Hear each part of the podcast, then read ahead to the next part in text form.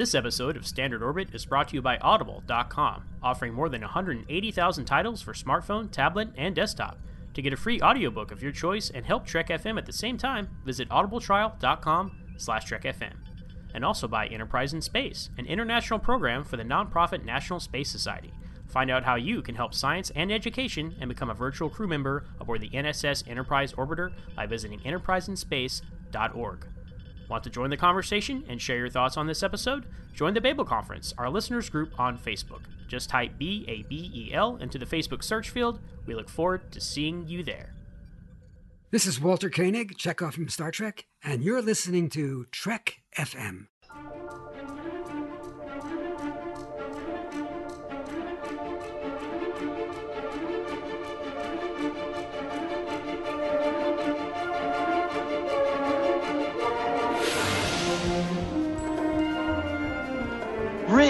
Is our business. It's like nothing we've dealt with before. My golly, Jim, I'm beginning to think I can cure a rainy day.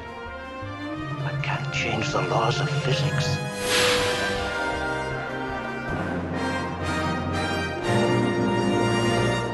Now in standard orbit, sir.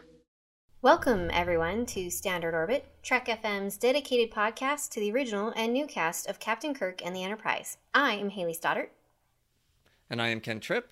And I am Zach Moore, and today our topic is the uniforms and their transformation over the years in the Star Trek universe. We'll hit the movies, the TV series, the reboots, and just might climb over the wall at the end, but we'll see. We have fun doing that. We're doing a lot of that lately, but it's fun, and we don't mind.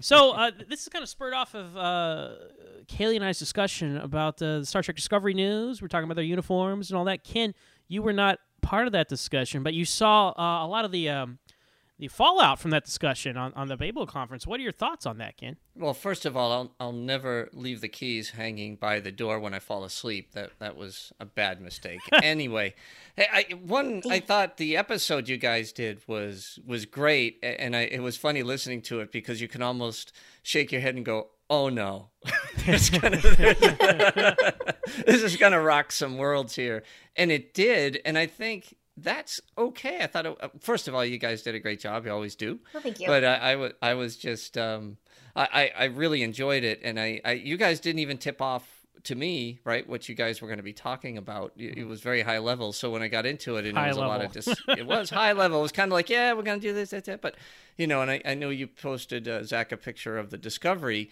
But I thought, oh, okay. I think they're going to talk more about other things and the movies and the news. So I was, I was um, uh, surprised and happy uh, with the direction that it went, and I thought you guys uh, hit it out of the park. And um, you know, there, there was some balls that you know obviously got hit into the stands and hit some people off the head too. So that's all right. It's all good. Yeah, I think I feel like good. you know when we did we talked about the uh, the Klingons evolution of the Klingons. Ken, in our episode we called it Forehead Gate. I think I could have called that episode uh, Red Shirt Gate. Uh huh. yeah, that did it too. Yeah. yeah, there's yeah, there's definitely some ruffled feathers. Some of the conversation was actually pretty good. I thought uh, it got very interesting. Any conversation is good conversation. It you know, When is. you, when you can inspire that kind of passion out of people, we did something right. So, and I will say for the record that I do not uh, hate Discovery or Spock or any of the people that work on the show, nor do I have an aversion to the color red.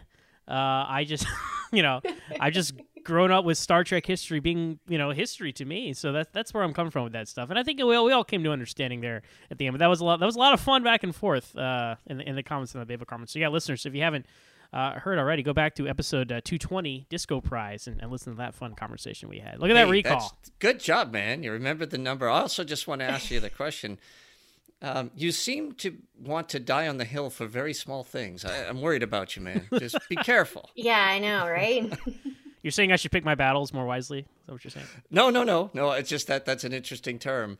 Usually, I hear it the other way. Ah, I'm not willing to die on the hill over that thing, and then you move on. But I thought that was kind of funny. All right. Well, in the, in the spirit of our uniform discussion, yes, there have been many uniforms over the span of Star Trek franchise, especially just in the original series and its films and reboots alone.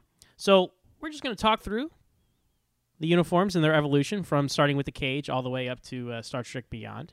And then at the end, we'll share some of our favorite uniforms. We'll say that's the end. We'll see if you guys can can guess based off what we say. But I, you know, if you if you listen long enough, you probably know what some of our favorite uniforms are. But but we'll have we'll have a final uh, final tally for the three of us at the end. But starting at the very beginning, the cage and where no man has gone before, these uniforms are exactly the same. Uh, other than the fact that in the cage they they roll the collar down over over uh, like a you know if you see a picture of like Pike and Spock in the cage, you see a picture of Kirk and Spock and where no man has gone before. It's like they flip the, the collar up. It's almost like a, a like a ribbed turtleneck, uh, which looks kind of like the uh, movie uniforms. Speaking to that, but but I, I really like these uniforms. I, I, I feel like the uh, the color palette, as we had discussed ad nauseum last time, is it's good. It's it's neutral though. It's not too in your face. You know, gold, blue, and tan. Uh, kind of fit into the aesthetic what they had going on there. Uh, the velour, actually, I like that. You know, I like I like that material. I feel like space is cold, and you might want to like have you know something with some weight to it. You're walking around wearing them. Um, something else in these pilot uniforms is the uniform ja- uh, the excuse me the landing party jacket that we see in the cage, and that, that's a fun accessory that we see. Uh, the original series kind of did away with because you know hashtag budget. But uh, when you got back into the movies, you saw uh, uh, even in um, you know Wrath of Khan, they had their jackets. Motion Picture, they had their jackets, and you get in the Kelvin timeline, they have all kinds of different uh, alternate uniform versions and, and, covers that we can talk about when we get to there. But that you know, uh, black trousers, boots, and a shirt does the job for me. What do you guys think about the cage and where no man has gone before uniforms? I don't like the tan shirts. God, okay, why'd you say Where did that come from? All right. I don't. I think for me, because of of how they obviously filmed it, it's too close to the gold that it just kind of almost blends. I do like the velour, although as someone with fine hair, not going to wear that stuff. So I would have never, never, no. Mm-mm. Just, Why? What does that do? It just makes my hair staticky. It's like fleece. I don't do fleece because it just and it just sticks to my face. Mm, I hate when that happens. now, did, did you like did you like the kind of in the women's uniforms? Actually, you know, a couple things. Yeah, so I love the, the, the, collar and they have pants. Yeah, and see, man. I thought that was great. Um, and that's one of the things that I was going to bring up later is the fact that okay, we have number ones in pants, and I thought that was awesome as a 60s show, you know, to show women in pants. And granted, they were wearing pants back then, but then they went to the I'm not even really going to call it a dress. Let's just call it like a longer shirt. yeah, I kind of missed the pants. I thought it was great. Hmm. Okay. So the very first shot of Spock and Kirk playing chess in where no man gone, is, has gone before I thought was a very interesting shot. And when they got in close and I could see the zippers, for some reason I was like, oh, because they were so big on the shoulder mm-hmm. and going up to the neck. And so I, I think the uniform would have been better if it felt a little bit more modern. And they didn't. It, it's just funny that uh, that I remember that so clearly. It's like, but why zippers, man? Come on, come up with something else. Uh, I don't even think Velcro was invented then, or it was close to being invented. It was a NASA thing, right? Well, the, and, uh, the Vulcans invented Velcro canon in Carbon Creek, Pennsylvania. Did you not see that episode of, of Enterprise with T'Pol's grandma? Thank you for the reminder. I don't know what year that was supposed to be, but I think in the fifties or something. I was talking real time, but anyway, I thought the um, the initial uniforms were were fine. They were practical. Uh, the rank insignia didn't make any sense though, so it was really hard to discern. You know, it was either no stripe, one stripe or two stripes, mm-hmm. and that's it. And there was a lot of ranks in between, so it would be very hard to identify who's who on a ship like sure. that. But you know, overall, it was it was okay. Well, didn't rock my world. That was okay. That that is true. The, the the lack of more designations on the ranking stripes is confusing. It's like two. Okay, you're the captain, and then most people get one, and then everybody else gets none. Um, I, I will say, you know, Hayley, you mentioned the not being able to tell the colors apart. Uh, I'm not gonna lie, like you know, back watching TOS, like you know, and, and TV, you know, before they kind of remastered it and all that on SDTV, it was really hard to tell there were two different colors, you know, three different colors, I should say. Uh, because if you look at like Kirk and then like Gary Mitchell or whatever, like oh, it's like are they are they wearing different colors? It's hard to say. You know, the colors have been they kind of washed out over the years, reruns and re- broadcast tapes and whatnot. Uh, it wasn't until really the Sci-Fi Channel remastered it in '98, and then especially when we got Star Trek remastered in 2006, the really you could really tell there was a, a, a real definition. Like this is gold, and this is tan. Uh, before it was like blue and not blue. you know, back in the day. So even I will admit that. But uh, yeah, I you know I like these uniforms. They had they had some weight to them, and they, they got the job done. So, uh, but then you know when we went to the original series, we added some more splashes of color in the original series proper. You know, um, the the bridge design itself changed from kind of blue and gray to you know lots of red the the, the bridge that we see in, in the original series in the second pilot No Man has gone before. But then we get to the you know TOS, you know Corbomite maneuver, man trap, etc. Uh, you see that that has bled over to the uniforms as well, and we get three different uniforms. We get gold, blue, and red. Uh, we get our striping uh, for you know uh, one. Uh, let's see, no stripes is an ensign. One stripe is a lieutenant. One and a half stripes is a lieutenant commander. Two stripes is a commander, and two and a half stripes is a captain. And that that was very very. Uh, easy to understand, very intuitive ranking system they had there. The um, the color red, again, I don't mind it. I just, you know, I think it got introduced at a certain time. We just stick to that.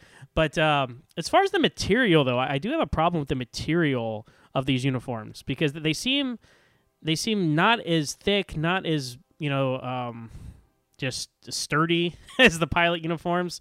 They they a lot of the times they look like a T-shirt that you left in the dryer a little too long.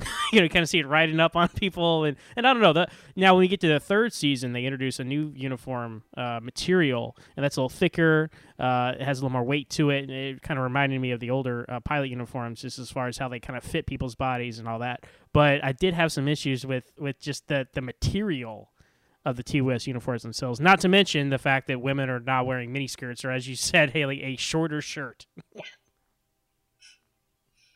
Yeah. You could definitely tell that there was a difference in the material. It's almost like um I don't to me it kind of looks not like felt, but kind of like that I don't know. I don't know how to describe it. I've worked in retail too long and I don't know, maybe like a shorter fleece something. I anyway, but I did like that, you know, again, you said the stripe, you know, the ranks that got a little easier and you're like, "Oh, okay, now that makes sense."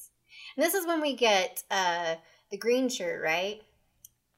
Yes, Kirk's a wraparound. His his the captain's alternate. Yeah. do you do you like do you like that? Do you like that he has that alternate shirt? It's interesting.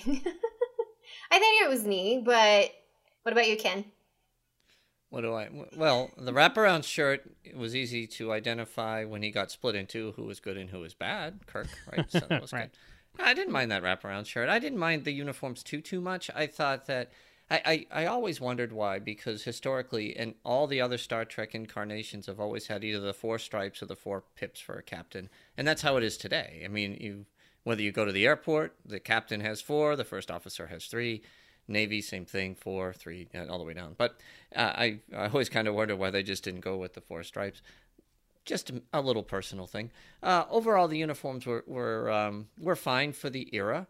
Uh, it was interesting. I think it was when we had uh, Larry Nemecek on Zach oh, uh, back March last year, and he was the one who told us that the short, short skirts were actually preferred by the women because at that point in the in the mid '60s they were rebelling, right? Yeah. So in the '70s, uh, women, you know, t- burn your bras, all that, all that other stuff, and in the in the '60s, this was the big, you know, we're getting away from the full dresses and all that stuff, and then the mini skirts became a big fashion thing from the mid to mid '60s to the I don't know mid '70s maybe or 73, 70. Why am I asking you two? That was a big mistake. but anyway, hey, I did take uh, a women in history class my final semester at school, and we actually covered some of that era. So it's okay. I know I wasn't around then, but that doesn't mean I don't know about it. And I was actually going to bring how... that up too. Yeah, but do you know how much that hurts when you tell me you learned this in a history class? I'm not that freaking old. I mean, I'm just kidding. That is funny. So, so why don't you um, give us some some color on on that? No, you know, like you said, that was very much indicative of the age. You had the mod dresses were coming in into fashion in in general um, across the board, and they were they were those shorter dresses. I mean, you look at um, Twiggy, and she would wear the mod dresses, and they were all short, and it was getting away. Even if they had sleeves, it was getting away from those T length dresses of the fifties and early sixties, and so it was very very indicative of the fashion of the time in general for women to say no we're gonna we're we're going to move away from this we're not going to be constrained by our fashion and we're not going to it's okay if we show our legs and and whatnot. So i thought it was i mean it's great at the same time but it's like wow yeah no it's cold in space. Give me i'll, I'll take the pants. Well they can those those uniforms do have temperature control. That's right. Believe it or not. 72 degrees You know, you, you guys mentioned we were talking briefly about the uh, the green wraparound. Interesting, interesting note here is that uh, the green wraparound is is green, but the actual all, all the other costumes were also green. Uh, it just in, in real life, if you looked at all them, they would be green. But under the studio lights and the cameras, they translated as gold, which is an interesting bit of trivia because people think like, well, why does why does Kirk have just a random other color? It's like, no, actually, they were all supposed to be that color, but because the wraparound was made from a different material, you saw its true color come through with the studio lights in the camera, whereas the, the, the standard uniform, the quote unquote gold, um, was actually green, but it just the, the way that the lights and the cameras processed them, they came out as gold, and so it, that's the uh, that, that's led to many many in depth conversations about uniforms over the years in, in Star Trek fandom. Well that makes me feel better because i don't think my hair is really gray it's just the lighting well, that, that's interesting that even when they, well, when they got to season three, right, and they changed the actual material, uh, and, I, and as I said, I prefer those. They, they look like just more professional, if you will. Of all the of all the things that got cheaper and you know worse looking in season three, the uniforms are not one of them. I actually took the opposite approach. But Kirk actually doesn't wear his green wraparound in, in the third season, so there's really no way to compare. And I figured, I figure at that point they're like, well, this is the way everything is, so we just got to stick to it. But uh, I, I do wonder if they ever thought like, oh, should we should we use a different material now that we're gonna switch it all up? And then people like me be like, what? The uniform is supposed to be gold. Why are they green now? What are you doing? You're ruining my Star Trek. But uh, yeah, so that's basically the the TOS proper uniforms. Um, a couple other random. Well, first of all, do you guys think it's interesting that there's no pockets or anything on these uniforms? I know uh, it's you have you have these Velcro kind of belts they wear sometimes. So you have the phaser and the uh, communicator on, and the tricorder is obviously a strap. So I guess any kind of valuable they need, they would just put on that little Velcro belt, guys. I think that makes sense. I mean, how hard would it be to grab your phaser out of a pocket when you need it in a hurry? you know? So, I mean, it makes sense. And obviously, it saves material because you don't have to make a pocket. And let's face it, women don't get pockets anyway, even now. So, that's another topic. We won't, we won't go there. I don't think I've ever worn pants without a pocket. I don't know. yeah we have to do a women's fashion podcast now and really get into this and talk about it but I, I guess uh, you know I always thought at the time, be modern, whatever. I, I didn't think of it. I think as time's gone on, you know, it's funny. What's what's what's old is new again a lot of times when it comes to fashion, right? And and you see things kind of come around. So it was it was interesting to me when other uniform designs came around that they they kind of brought that back. You know, in in bits and bobs, not necessarily in the pants, but they they did allow for storage of things. So Well, there's no money in the 23rd century, so they didn't need to keep being cash or credit cards in their pocket, right, guys? uh, Yeah. yeah. Well, sometimes there was, sometimes there wasn't. So it's hard to say. Now, before we move on to the movies, there were, there were a couple random other Starfleet designs I wanted to mention. The uh, those being the environmental suits. So in the naked time, you, you basically have a Yes. an orange shower curtain that has been cut up and refashioned into a spacesuit. You can just you know take your glove off, scratch your nose, put it back on. I mean, just just absurd, absurd. And then in the Tholian Web, you actually have a real spacesuit design, which is uh, very impressive. Again, for the third season, they were cutting the budget everywhere else, but for some reason they just they just splurged on the uniforms, and I really like those uh, those Tholian Web third season spacesuits. What what do you guys think about those two designs of of uh, environmental suits? The orange was interesting. that was yeah, that was great with like the chicken wire, kind of looked like chicken wire across the face. I think my daughter laughed at that one. Well, I think that uh, I don't know. One one thing about that that whole thing with the glove coming off and scratching the nose and all that, it's a very human thing to do, which is kind of funny. You know, people get complacent, so it's just like, yeah, okay. That is probably how many dumb things have happened in history. You know, don't don't do the obvious thing, and they do the obvious dumb thing. But uh, I agree with you, Zach. The um, they, they didn't they didn't do well with the environmental suit in season one, but in season three, the the spacesuit looked like pretty good. I thought, you know, it wasn't wasn't bad. And I was trying to think if there was other instances of it. I'm sure there must have been, but um, no, that was yeah, the only it, time in that we saw the Yeah. spacesuits in Tholian Web. Is that right? Okay. Now, I was in, just- in Squire Gothos, there was discussion about them wearing the environmental suits from Naked Time, but I believe Mm-hmm. it was Rob Justman. He was like, "No, those that's embarrassing. Just have them wear this mask or something." Because they beam down there, they don't know if it's going to be a uh, Yeah. class M environment, so they have this little small mask they're wearing, kind of like uh, they wear in Empire Strikes Back when they're in the the space worm. that's what I always. That's Oh, what that yeah, always yeah, reminds me of. Yeah. Mm-hmm. But yeah, they said, you know what? I know we have those in the costume closet, but th- let's just burn those because because those are embarrassing. So I thought I Well- think that was the right choice. Oh, that's cool. But before we get into the movies, I know we're talking about Starfleet, but just at a high level, what'd you think of the Klingon and Romulan uniforms back then? Romulans thumbs up, Klingons Yeah. thumbs down. Yeah, I liked the Romulan ones. I thought they were really great. The Klingon ones, eh, they were okay. Eh, they could have been better, but I liked the Romulan ones for sure. The Klingon ones were like a black turtleneck with like a gold undershirt on top of it. I just I was never really impressed by the Klingon uniforms to be honest. The Romulans, you know, thick. I guess I'm all about the thick material, but like you know, it's thick material. There's layers, the the the uh, the different colors. Like I don't know if it designated certain ranks or not. I think I think like red or purple or whatever color that is. That's like command, and blue is just you know not command basically. Uh, the helmets were cool. Like everything about the Romulans, just just a higher production value all, all across the board with those guys, and I really enjoyed those.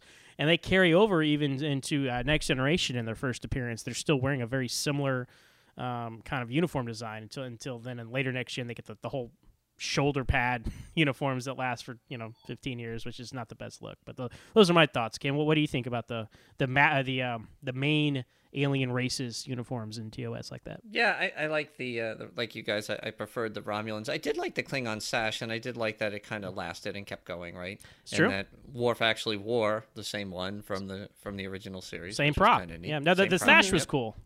Yep. So that was that was the one element I liked about it, but that that was it. The uh, the Romulans though they had a um, a, a a very distinctive, very cool look. They they always uh, came across as um, threatening because of the of their uniforms. I thought, and the Klingons, you know, um, at times fine, at times so over the top it was it was a little difficult, and the makeup and the uniforms didn't help them much. Well, yeah, no, I think the sash adds so much because you look at you know you look at Kor and Kang; those are people's favorite Klingon. Usually, if you ask, "Hey, who's your favorite original series Klingon?" Poor Koloth doesn't get a lot of respect. Not only didn't have he didn't have like the complete makeup, he didn't have the complete uniform. They could at least gave him a sash, you know, kind of uh, made, made distinguished him from his other officers as as the commander there. So I can't believe you remembered that. Did you remember that, Hayley? No, I didn't. I need to go all back right. and rewatch it all again, to be honest. Not gonna lie. Well, yeah, but the sash, you know, from Trouble with Tribbles, it's like I okay. Nope. Good call out, Z. I, I wouldn't have caught that at all. all right, well, are we good to move on to the movies, guys? We did miss, though, as I was thinking about it, we forgot to talk about their dress uniforms. Oh, Oh, good, good, call. call. out. Good call out. That shiny Okay. shirt. I like it. You do like it. And huh? again, look, what color was Kirk's uniform there, Hayley? It was green. Exactly. That's what I'm saying. When they had different material, it's green, but the TOS proper was gold. But yeah, I, I like. What did you What did you think of all the little um like uh patches and medals they had? They're so cool. I thought it was really neat. I liked all the different ones. I thought it was great. But I liked the dress ones. I thought it was really they still looked the same as the as their normal uniforms, but just snazzy. I like the dress uniforms. I, I wasn't a big fan of the um, the ribbons or the medals or whatever the heck that was. It just it. I'm a symmetrical guy, right? And stuff's all over the place, that type of thing. But I did like the dress uniforms a lot. They were very at the actually. If you take the Navy's choker uniform, it's not that dissimilar. Same material, really, and um, you know, I, I- and I, I always thought that when I was wearing that, I was like, this reminds me a little bit of that. So yeah, Well, good call. We, Okay. we almost skipped Thanks. that when you you I saved us some feedback in the Babel conference there, Ellie. Good job. yeah, yeah. All right, so let's go into the motion picture. These uniforms are notorious, infamous in fandom as being in old pajamas and whatnot. Uh, I believe Robert Wise said uh, we need to update the uniforms because we can't have people running around in their pajamas. Although, ironically, when people think about the motion picture uniforms, that's exactly what people think. Um, there's a lot I do like about the motion picture uniforms, especially Admiral Kirk's uniform. Um, some of the other ones, the short sleeve ones, I like as well. Kind of show some variety, as you see in any military uniform today. You have long sleeve, short sleeve. There's uh, there's there was just so much variety, um, and the, the ranks were shown not only with stripes but also uh, division colors inside the Starfleet Delta. The uh, the the circle bar disc or whatever behind uh, the Delta would, would would signify what division they were in. Um, in addition to uh, if you're wearing tan or blue or white, even you know, uh, Bones had some cool like disco collar uh, alternate uniforms going on there. Um, he had some cool spacesuits as well. So all the you know, it's it, it's cool. It's, it's very it's very 70s sci-fi, but I don't mind it. I can see maybe why at the time people didn't like it, and I think I think in retrospect it's hurt more by what came after it, which is the Monster Maroons, which everybody loves, which we get to in a second here.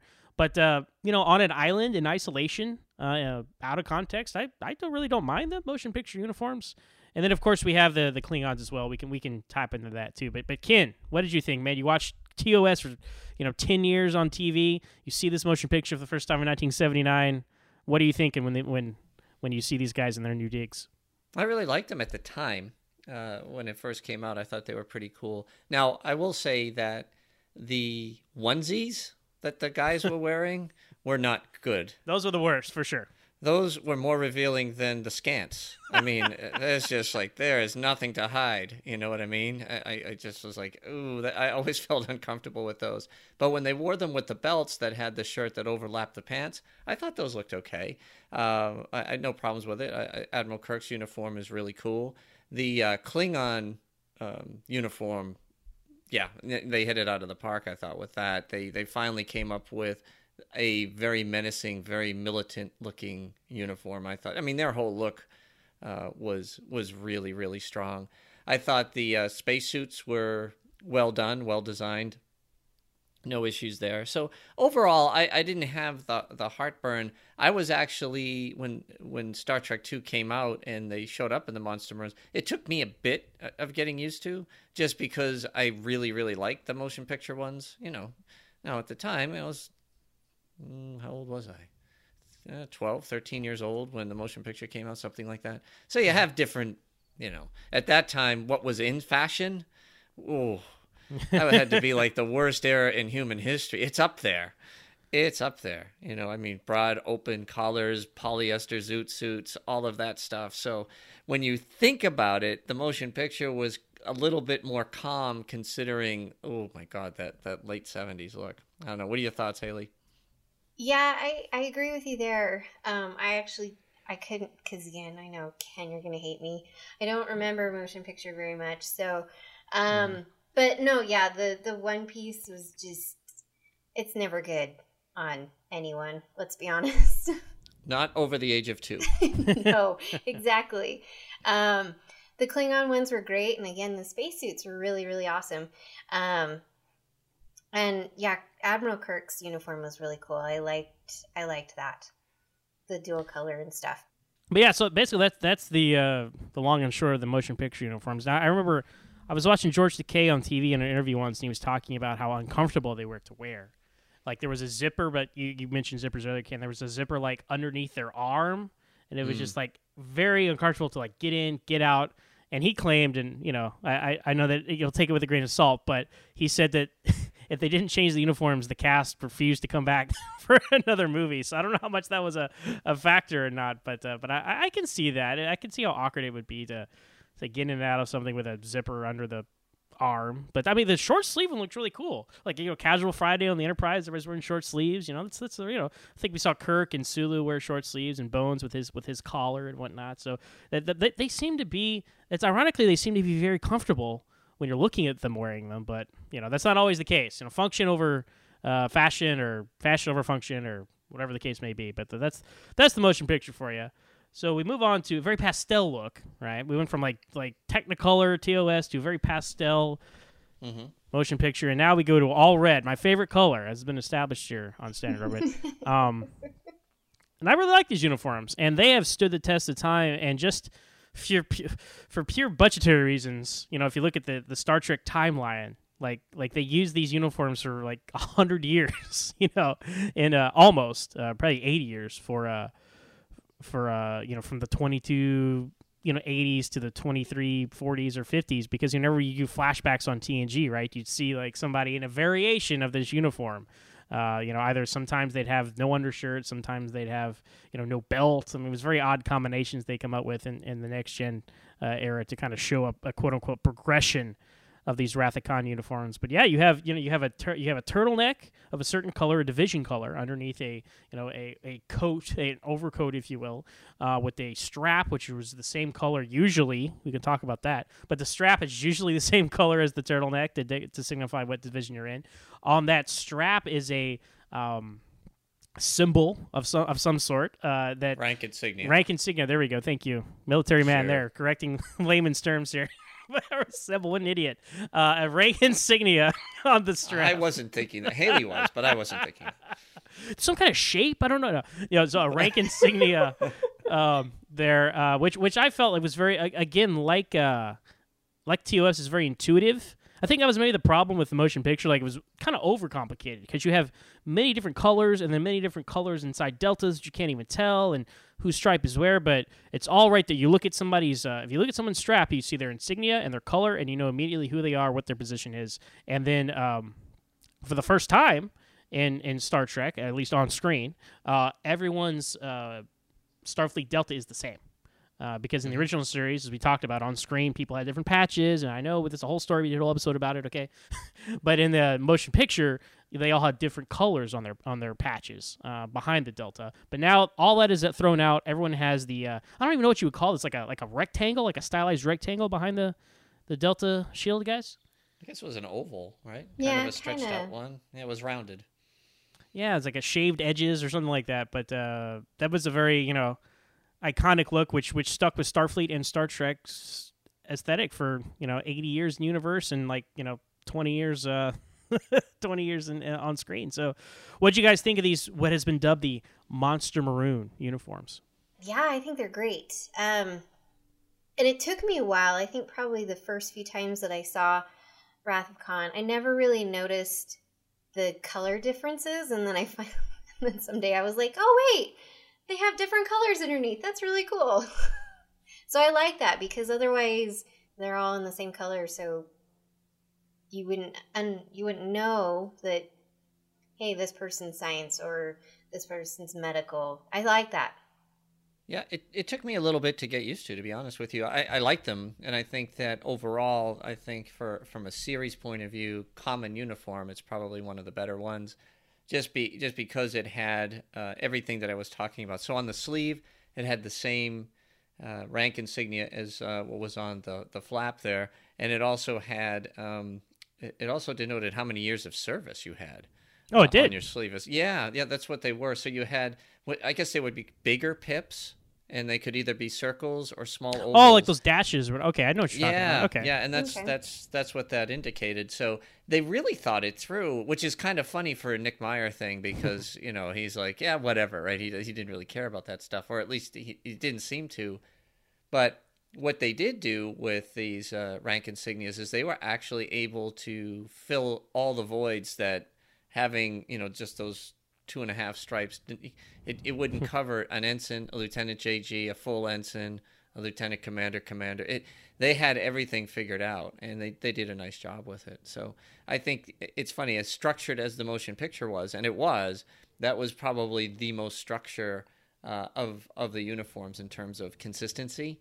and um, and I thought too it, it it added a little bit of flair to things, you know, because as the movies went on, you could have kind of a, a, a Kirk had a, a, captain's jacket that reminded me of what Picard wore, mm-hmm. you know, on occasion and you had the away uniforms, which I didn't like those those big coats that they wore and whatnot. Um, in Star Trek too, yeah, with the in Star Trek, yeah, I did not like those. Those things were just too big, and I always got you know I always go, oh, it's Yuppie Kirk, you know, with the collar up, giant collar, yeah. yeah. But that's actually a very nautical thing, to be honest. Most most sailors do wear their their coats with the pea coats up, but uh, it was uh, it, yeah, I thought it was um, a, a great era. I, I was always like, why wouldn't they just uh, wear the same things throughout the, the TNG when they went back in time? Why why discard the turtleneck? They looked horrible. Yeah, or well, take the belt off. It just looked it looked sloppy. So I, I wasn't sure why they did that. But at any rate, uh, great uniform. I think they look very distinguished. Yeah. You know, because the crew's gotten older and as you know, we've reached this point in the time. And so I think it kind of lends this I don't know, distinguished air to kind of everybody on board with the Monster Maroons. I think that's a great observation. Thank you. Yeah, so as far as the colors, right? Usually, mm-hmm. like nine times out of ten, uh, your your strap on your jacket and your undershirt are the same color. But for some reason, in Star Trek Six, uh, Valeris has a uh, a red shirt and a gray strap, or is it a gray strap and a red shirt? Do you guys remember? Orange? Nope. No, absolutely not. You got see. I don't know at all. I know it seems like I do. At least I like to act like I do. Uh, but that, there, there is a discontinuity there, and yet spoilers. You know, she turns out to be a, a bad guy. So is that like it's supposed to like give you some kind of unsettling feeling about her because you know is that some kind of artistic thing there, Nick Meyer? What are you doing there? I don't know. But uh, that, that, that, that did kind of annoy me, you know, because it's like you see everybody else is like, okay, yellow and yellow, gray and gray, white and white, red and red, but th- this girl here, two different colors just confusing to me. Saavik, red and red, or orange and orange, right? Perfectly legitimate. I did I did like the engineering uniforms as well. Uh, mm-hmm. Those were continuous. They, and those actually they carry those over from motion picture, uh, and I like that because if they, if you're working in this you know uh, warp field and matter antimatter area, it just stands to reason you might need more protection. As if you'd be working like in a nuclear plant, like if you're in the submarine next to the reactor, you'd be wearing some protective gear, and that's that was the thinking. Like you said, Ken, motion pictures are very practical that way and uh, and those carry through. To, I believe we see those in um, one, two, and three. I don't think we see him after Star Trek three, but Scotty's wearing that, and Scotty had some alternate uh, versions as well. He had his little vest, uh, his more casual vest, and uh, he see here's the deal. He, he had a white undershirt. He should have had a yellow undershirt because throughout all the other uniforms, he had the yellow undershirt for his division, but he's wearing a white one. I don't know why. I do. Oh, okay. Please explain. Captains wear white. When oh. you hit the, uh, the rank of captain, you wear white and he was the captain of engineering. Is that what you're saying? No, he was actually promoted to captain. Well, I know in TNG they call him Captain Scott, but like in Star Trek, you tell me in Star Trek four he is a captain. Yes. So captain of engineering makes you a captain. Well, there's no such term as captain of engineering. it's either chief engineer or you're not the chief engineer. Okay. But uh, you know, uh, he he got, he got promoted to captain, and that's that's why he wore white. Yeah, but he's still wearing the yellow when he's in the Monster Maroon, though. I'm just telling you. Yeah. That's why, because uh, you know Spock wore it, Kirk mm-hmm. wore it. So if you once you make captain or above, the the divisions kind of went away after a certain point. Everybody mm-hmm. wore white if you were that level or above. Well, somebody should have told the rest of the costume department because in, I'm just saying in four, 5 mm-hmm. and six, he's still wearing the yellow undershirt, um, as he was. Before. No, he was wearing yeah. white. Yeah, no, he, no, he was wearing, wearing white, and especially in five, he was running. No, no, no. When he's just when he's wearing just the vest, he's wearing white. But when he's in the okay. monster maroon uniform proper, he's wearing the yellow or the mustard uh, color. I don't remember. I, I do remember the mustard one, but I'll have to look at the rank insignia. It does mm-hmm. change eventually. Okay. All right. We'll check it out. We'll check it out. Yeah. Sulu. Okay. Sulu. Perfect example. He gets promoted to captain. He switches to white. Mm-hmm. All right. But Scotty didn't unless he was wearing his little vest. So the minutia of uniforms, people. It's exciting, isn't it? Okay. and we have to behave, right? We're not going to talk about weight and having anything to do with maybe these problems, right? No, we're not. Not at all. Okay, we'll behave. Uh, that, I'll behave. That's why Kirk continued to get these more intricate vests. you know, as he, as he oh, wore. it start yeah in generations. Yeah, yeah. yeah. It, it, I mean, it is funny because in the motion picture, he was running marathons, right? He was he was doing everything he could to get in shape for that movie, and he looked really good. And then in two, three, and I think in four, he was doing T.J. Hooker and he was running around like a crazy man and staying in that police uniform and stay, you know. And then you could kind of see when T.J. Hooker left and the movies kept going. He it, just like between seasons, you know, two and 3 Mm-hmm. in the original series, he kind of he kind of battled that a little bit, but um, yeah, that that progression, and they you're, right, Hayley. They they did look more distinguished in those uniforms for their age, and it did allow them to adjust for that because they are all getting a, a little bit. You know, Sulu never he always looked great, but uh, yes, some in, in Chekov, but some of the others, you know, it's it's age, it's tougher. And you know, so, something a lot of people don't notice is when Kirk is an admiral, he has a gold uh, band around his, uh, his the front of his uniform, and then when he gets uh, demoted back to captain, that band goes away because that, that signifies a, a flag officer because he had you know, right. starburst on his uh, insignia on his strap, and then it became the more like you know rectangle-ish uh, captain insignia. as That well. gold actually followed the whole pattern of the shirt. So Mm-hmm. as it went to you know the the line across the black line and down, Mm-hmm. it was out. There was also gold trimming on that as well. Yeah, so that's a nice, that's a nice t- attention to detail. It's amazing. And then, you, like like you guys were saying, that there's more, almost like you know, dignified, dramatic things you can do with the uniform. Like when people get, you know, they, they get disturbed or they need to relax, they kind of unhook their uniform, and that's like a signal for like distress or something. You know, uh, even like when Kirk was in sick bay, you know, Peter Preston reaches up and you know stains his uniform with the blood. He keeps that with him for for a few scenes. Then it adds a, a certain sense cool. of just extra to things. So. So yeah, I mean, you know, we got other spacesuits and all that. The spacesuits carry over from motion picture. Um, you know, you know, I said that the engineering uniforms stop in three. They actually, I believe, they reused the engineering uniforms as part of the the uh, the assassins uniforms in six when they beam over and kill uh, Gorkon. That's true. Uh, That's true. So so they use those. So being being resourceful again. You know, uh, the magnetic this- boots are cool. So the security uniforms, like the security guards in the motion picture, those elements stuck with it in, um, you know, when, when security is Yeah. in Star Trek two and three. At least the the headgear, and Mm-hmm. I believe, you know, I don't know what it was, Kevlar, whatever the heck they're that- wearing. they look like an old like a leatherhead football player is what I always thought. yeah, Yeah. yeah, they, they do. Yeah. but no, I I appreciate that continuity. You know, they, they stuck with it, and uh, and then even even other uh, uniforms seem to be kind of repurposed for like other motion picture uniforms seem to be repurposed for Wrath of Khan. Like David's uniform, like whatever that science uniform is, that basically looks like a short sleeve motion picture uniform. So so that's cool, and and yeah, I mean that's um that's pretty much. As far as the TOS uh, films are concerned, that, that covers that covers the uniforms in, in, the, the original six movies, and then as we said, they kind of they they get weird when they go to next generation. Like you think, like yeah, taking away stuff doesn't signify an evolution of the uniforms, guys. Like look, Jack Crusher doesn't have an undershirt or a belt. I'm like, well, what kind of uniform is he wearing then? It's silly. Uh, so I, I I think they they got as they quote unquote evolved, they got they got less dignified, as you guys put it. So But did you notice in yesterday's Enterprise they still had the belt loops? oh, they did. Yeah, It's like- yeah, they did. They're like, okay, guys, we can't cut them off because we're still using them for the movies, but uh, for the sake of this, and they could only afford one like insignia, right? One Delta shield because like when Captain Garrett dies, like I guess Castillo gets hers because he didn't have one until she died. I'm like, we passing this around.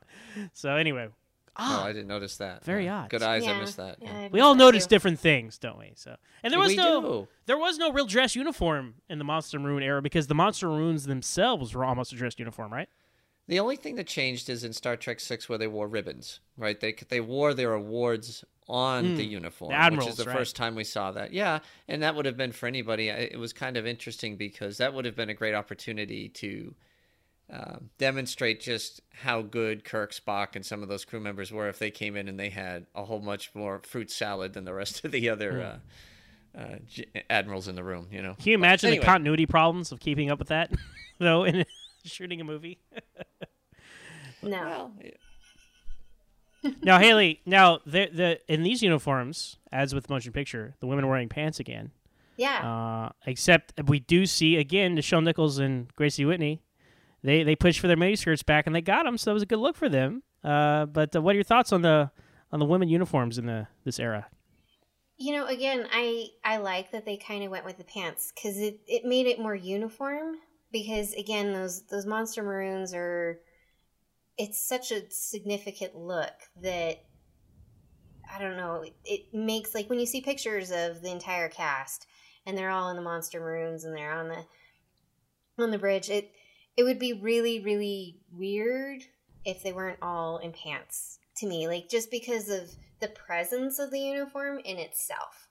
you know. Um, and granted, yes, they did fight for for the skirt to come back, and and that's fine. You know, everyone's got their different comfort level, but uh, you will not catch me in one of those. So Well, if you there go to if you go to Star Trek Las Vegas, you will not see Hayley in an original series style uh, uniform. No. guys. I do have my TNG skant, and and that's yeah, nope, that's that's as short as it's gonna go. Well, that said, at least the women had sleeves. Because if we fast forward to the Kelvin timeline movie, Star Trek 09, I didn't even real honestly, I didn't even realize this till beyond when people are like, yes, the women have sleeves. We can tell what rank they are. I'm like, what? I'm like, oh, you're right. Or had no sleeves in the last two movies. So, what were your impressions of those uniforms, just in general, overall, when we got to 09 and those, you know, over as we call them, over-designed Delta Shield and every centimeter uniforms? uh, you know, yes, they're over designed, but I actually like it. I like all of the iterations of the Kelvin timeline uniforms. I think they're great. Um, Beyond, I think, did a little bit better just because they did simplify them. But yeah, I don't know. I know it's weird to say, oh, they don't have sleeves and they're and they're in this short dress, but I don't know. I think I think Zoe pulls it off and it suits her. Like I I don't know, sleeves would be weird. At least in 09. What about you, Ken? What were, what were your thoughts when you, when you saw these uh, new updated versions of the TOS proper uniforms for the the JJ 09 movies? Yeah, 09 was fine. I, I thought overall, um, they were. It was very simple.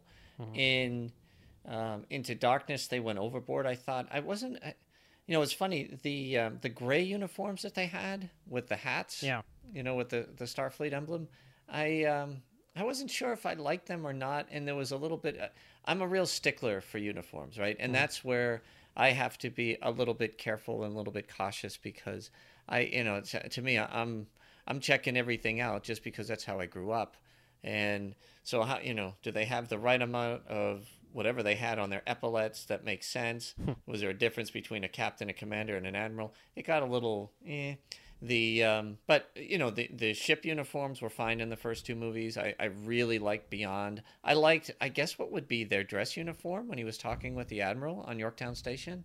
You know, it was uh, it, it was unique. It had uh, the um, the Starfleet insignia on both sides of the collar. It reminded me of the chokers a little bit. I, I, I don't know if you remember the uniform I'm talking about.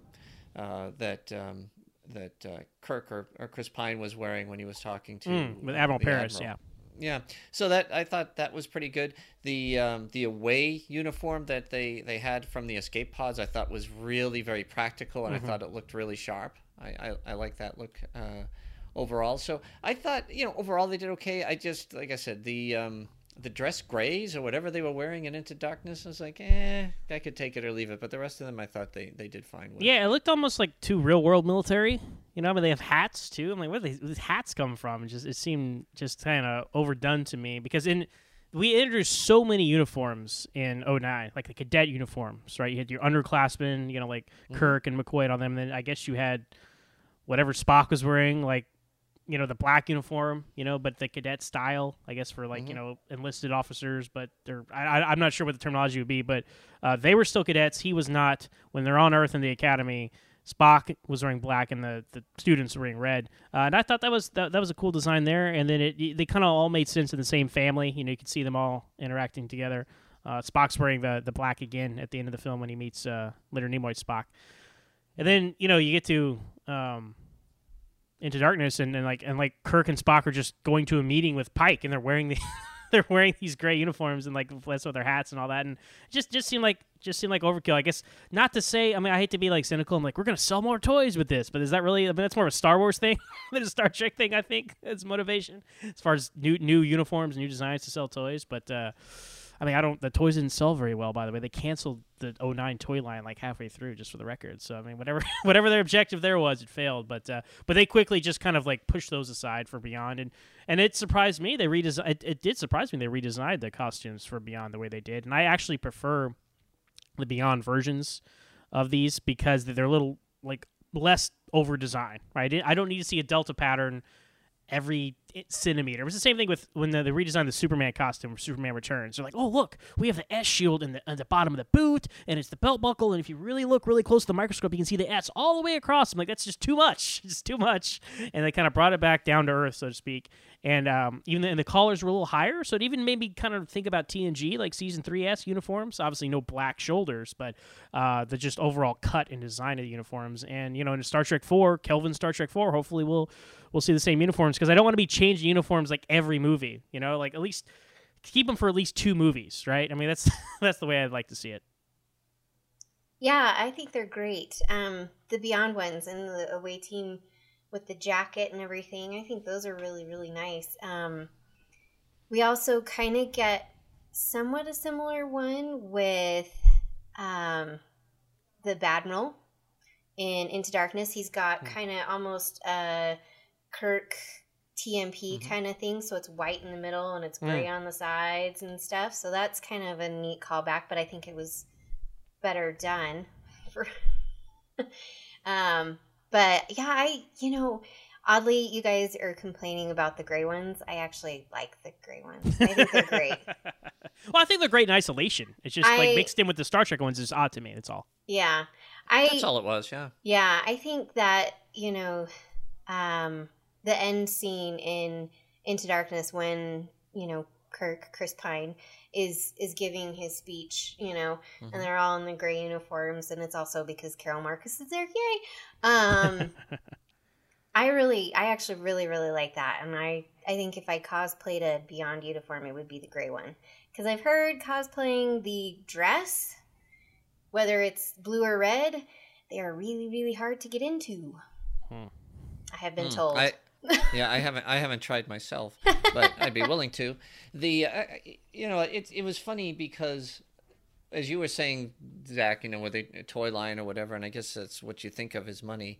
I always think if you're in a headquarters, usually you're in a, a, a fancier uniform. You're not walking around in your camis and all that other stuff. You're you're actually in a dress uniform. And you know, we talked about I think a long time ago that you know on aircraft carriers in today's Navy, you wear different colors on the flight deck to indicate okay, this is the fueling guy, this is the launching guy, this is the weapons guy, this is the firefighting team. Everybody has a very distinct, very bright color on the flight deck, and that's what you wear on a ship, right? So everybody knows what division you belong to. It's just perfect that way.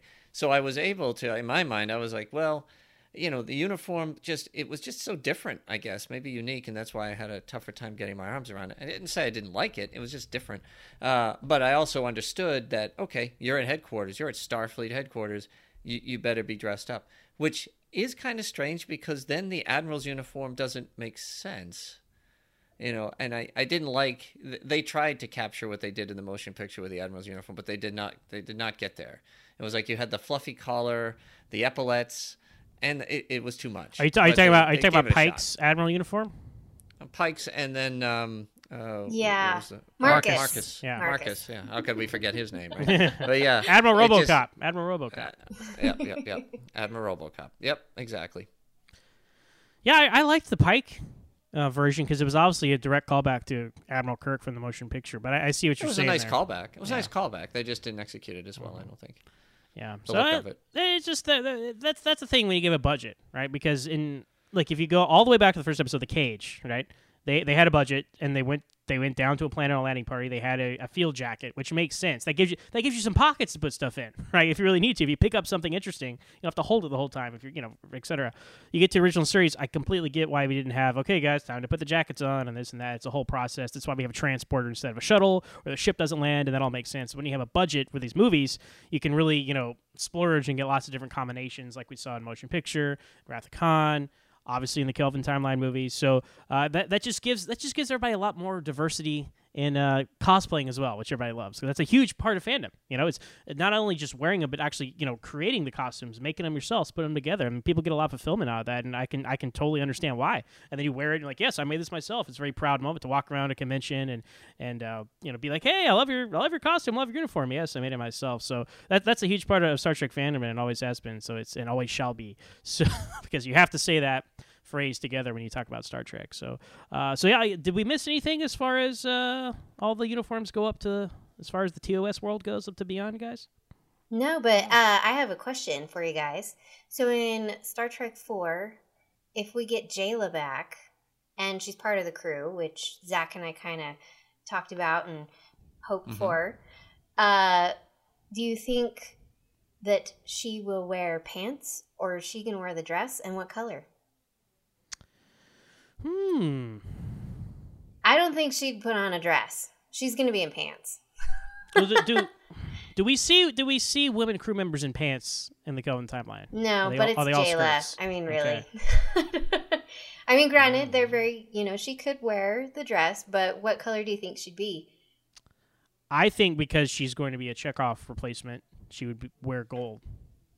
Because she's sitting up there next to Sulu at, at the at the con station, so navigator station, I should say. Mhm. What about you, Ken? Pants. and I would say probably, well, she'd be an ensign. So I, I guess it depends. Um, because she was not just, she was actually more of an engineer than she was a navigator. So she could wind up in the front, but she could be wearing red. We'll see. Yeah, that's what We'll my see. thought is. I thought I'm I'm torn between yellow and, and red because on one hand, I think it'd be great if she replaced Chekov, uh, but on the other hand, she's very much an engineer, and I love seeing her and Scotty. And of course, Chekov was too, right? He he was Yeah. he ran over to engine, so he was mul- he was the the genius on the ship, which was Mhm. kind of a unique character for him. So I like that piece. Hey, one uniform though, I just want to point out that um, did carry over. So in Star Trek 09, when they're boarding the shuttles to go race up to the ships. Um, because the transporters were something or, or whatever. And anyway, anyway, uh, the officers who were standing there checking people into the shuttle were wearing a gray uniform with a hat too. Hmm, They were wearing hats. Yeah, so there were hats before Into Darkness, but that was the only other occasion I can remember them wearing hats. Interesting. Hmm? Is right. Yes, it was interesting. anyway, so, sorry, I digressed. We went we went from Jaylah, but hopefully Jaylah does come back. Uh, it's it's funny because uh, her stardom's really on the rise too. So it's it's going to come down to money. You know, how much are they going to pay for this one? I think they're going to go with a lower budget and kind of find some happy medium. So it'll be see how much because cast getting expensive for some of those folks. Mm-hmm. Mm-hmm. Well, yes, I, I definitely hope we see her back, and I don't I don't know if she's gonna wear pants or not. They might upgrade the uniforms yet again, much like they added sleeves and beyond. They might add Mm-hmm. pants. Yay! Four movies in, guys, pants. You know, so uh, but but we'll see, we'll see. Um, so that kind of covers the Kelvin timeline, the original series, original series movies. But in summary here, and we can mention you know post TOS stuff if we want, guys. What are y'all's favorite uniform designs? Hayley, we'll start with you. Of all of Star Trek, TOS or not, what's your favorite uniform design? Oh, geez, of all of it. Ah. Okay, well, well then what's your favorite TOS one? I'm like, geez, that's really hard. Uh, my favorite TOS one, yeah, I'm I'm tossing it out to the gray uniforms. the ones that we we specifically spent ten minutes talking about we didn't like. Okay. Yeah. well, that was you too. So I'm. I, yeah, it's not we didn't like them. It was just different. It Right. was kind of hard. That's all. It was just a big swing. That's all. All right. Well, I expect to see you in one of those at Star Trek Las Vegas one of these days. So, Fingers crossed. what about you, Ken? My favorite, I, I think the Monster Maroons were my favorite uniform design for the whole crew. My favorite uniform was Kirk's from TMP. That was a very sharp uniform, and he, at the time, he could wear it. you know what I mean? He he he, really. I, I thought his entrance was powerful in that uniform, and it was very distinguished from the others. Material, everything. So, that is, if uh, I've never done a cosplay or anything like it, but if I could, that would be the uniform I'd wear. Good calls. Good calls. As for me, I would say the Wrath of Khan uniforms, the uh, Monster Maroons, would be my favorite. I just they, they just seem like dignified, nautical but nice is, is the terminology they used behind the scenes at the time, and uh, there's just so much variety to them. And there's like there's there's flaps you can open and jackets you can take on and off, and there's the alternates like with the the uniform jacket that Kirk wears in Star Trek Five, and so just everything that goes with those uniforms, just just it's kind of an all purpose and and just looks really snazzy. And again, it's cold in space, as Khan says. It's very cold in space. So you want you want your turtleneck and your jacket. you know, I want to be messing with the AC. So th- those are my favorites. Now, kind of to speak to what I had hinted to when I asked you, Hayley, first. Outside of those, though, my favorite uniform would be the first contact uniforms, the next gen movies, and then what became the Deep Space Nine uniforms in the latter half of that show. Uh, again, I like the layers. You know, like let's, let's deal with me like layers and thickness of material. It's interesting, but. Uh, I like how they, they looked very uniform, and I guess that's that, that ties together. Like that is the first contact is the equivalent of the Wrath uniforms, uh, because they all look very they look very uniform, right? The color is kind of a you know it's a splash of color based off undershirts or straps or this or that or, or, or braids as the first contact uniforms have. But uh, they, if you look at a crew, they all look like they fit together, right? They're all like, okay, you got the the gray shoulders, the black bodies, and the color of the undershirt that shows you what division. Same thing with the Wrath of Monster Maroons. You get the red color, but then you get the, the splash color and the strap and the turtleneck to tell you what division. So those are my favorite two. I, I feel like they're kind of in the same family of design. Um, as opposed to if you like look over at the other family of design, you get like the TNG season one and etc. uniforms are kind of a natural evolution from the TOS uniforms. You got the three division colors; they're they're very you know tight on the body, that kind of thing. Uh, so those are kind of on two different evolutionary tracks, and that that's where it get complicated when they try to meld the two TV and movie divisions together. When Next Gen started to do it and when doing their flashbacks to the Monster Maroons, but that's my my overall uh, take on the uniforms. Do you guys have any favorites outside of the TOS uniforms? I do like the white with the black pants and the gold stripes that we see in Nemesis. Oh, the the dress uniforms. Yeah. Hmm. They kind of remind me, kind of almost like the navy, the navy dress whites. Although I know the pants are black, but uh, yeah. Okay. Mm-hmm. What about you, Ken? Yeah. Well, first of all, Hayley's right. The navy dress whites are the best uniform. yes. The choker whites. Oh yeah, yeah, yeah. I uh, Yep, I like those a lot, and I, I agree with you, Hayley. That was that was my um, that would have been my selection. Was the it was actually an insurrection too at the beginning. Yes, yes. Yeah. Yeah, when they were when, and then he put on that that little Pippi Longstocking thing. Um, but at any rate, kind of kind of took away from the uniform there. So notes, okay, you know, choker whites don't put on Pippi Longstocking it doesn't work. But I think that is probably um, the the sharpest uniform holistically was was that look. I, I really enjoyed it. The the regular uniforms that they wore were okay. I still preferred the Monster Maroons over those. But uh, yeah, so TNG's dress uniform in the last two movies were as good as you know the Kirk Admiral's uniform in my opinion. They those would have been you know the sharpest ones to wear as opposed to the TNG dress uniforms in the first couple seasons, literally Oh, dresses. Took it a little too literally there, costume design department. They those were horrible. Those were bad. those were horrible. They did It- improve over over the seasons. They did improve. Okay, they got shorter and shorter. Yeah, when Worf is, what does he say? Something about I'm not putting on a dress or something. I can't remember how he says it, but yeah. Oh yeah. yeah. Anyway. Oh well, you know you can't you can't win them all. Uh, just since we're talking about it, what did you think of the Deep Space Nine kind of jumper turtleneck Voyager uniforms? Was that something that was eh okay? You liked them? You didn't? I, I. I liked how they were a different um, job description, right? Like obviously, okay, these are our outpost or space station uniforms, and then we're on a starship. You have the TNG uniforms. Um, when they got mixed into Voyager, I was like, that's odd.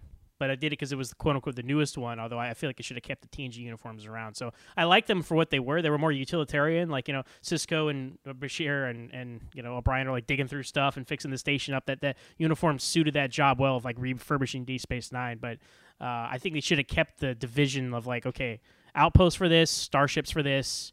I would have liked it better that way. But Hayley, what did you think of the D Space Nine kind of jumpsuits? I was kind of disappointed that they kind of went back to the the whole one piece, but I they looked better than the one piece from the first couple of seasons of TNG. So that was kind of nice. Um, I liked that you know it kind of seemed like you could roll the sleeves up if you needed to. Like O'Brien's always got his rolled up, and um, so I think they suited. I was just kind of like, really, we're going back to the one piece, really, really.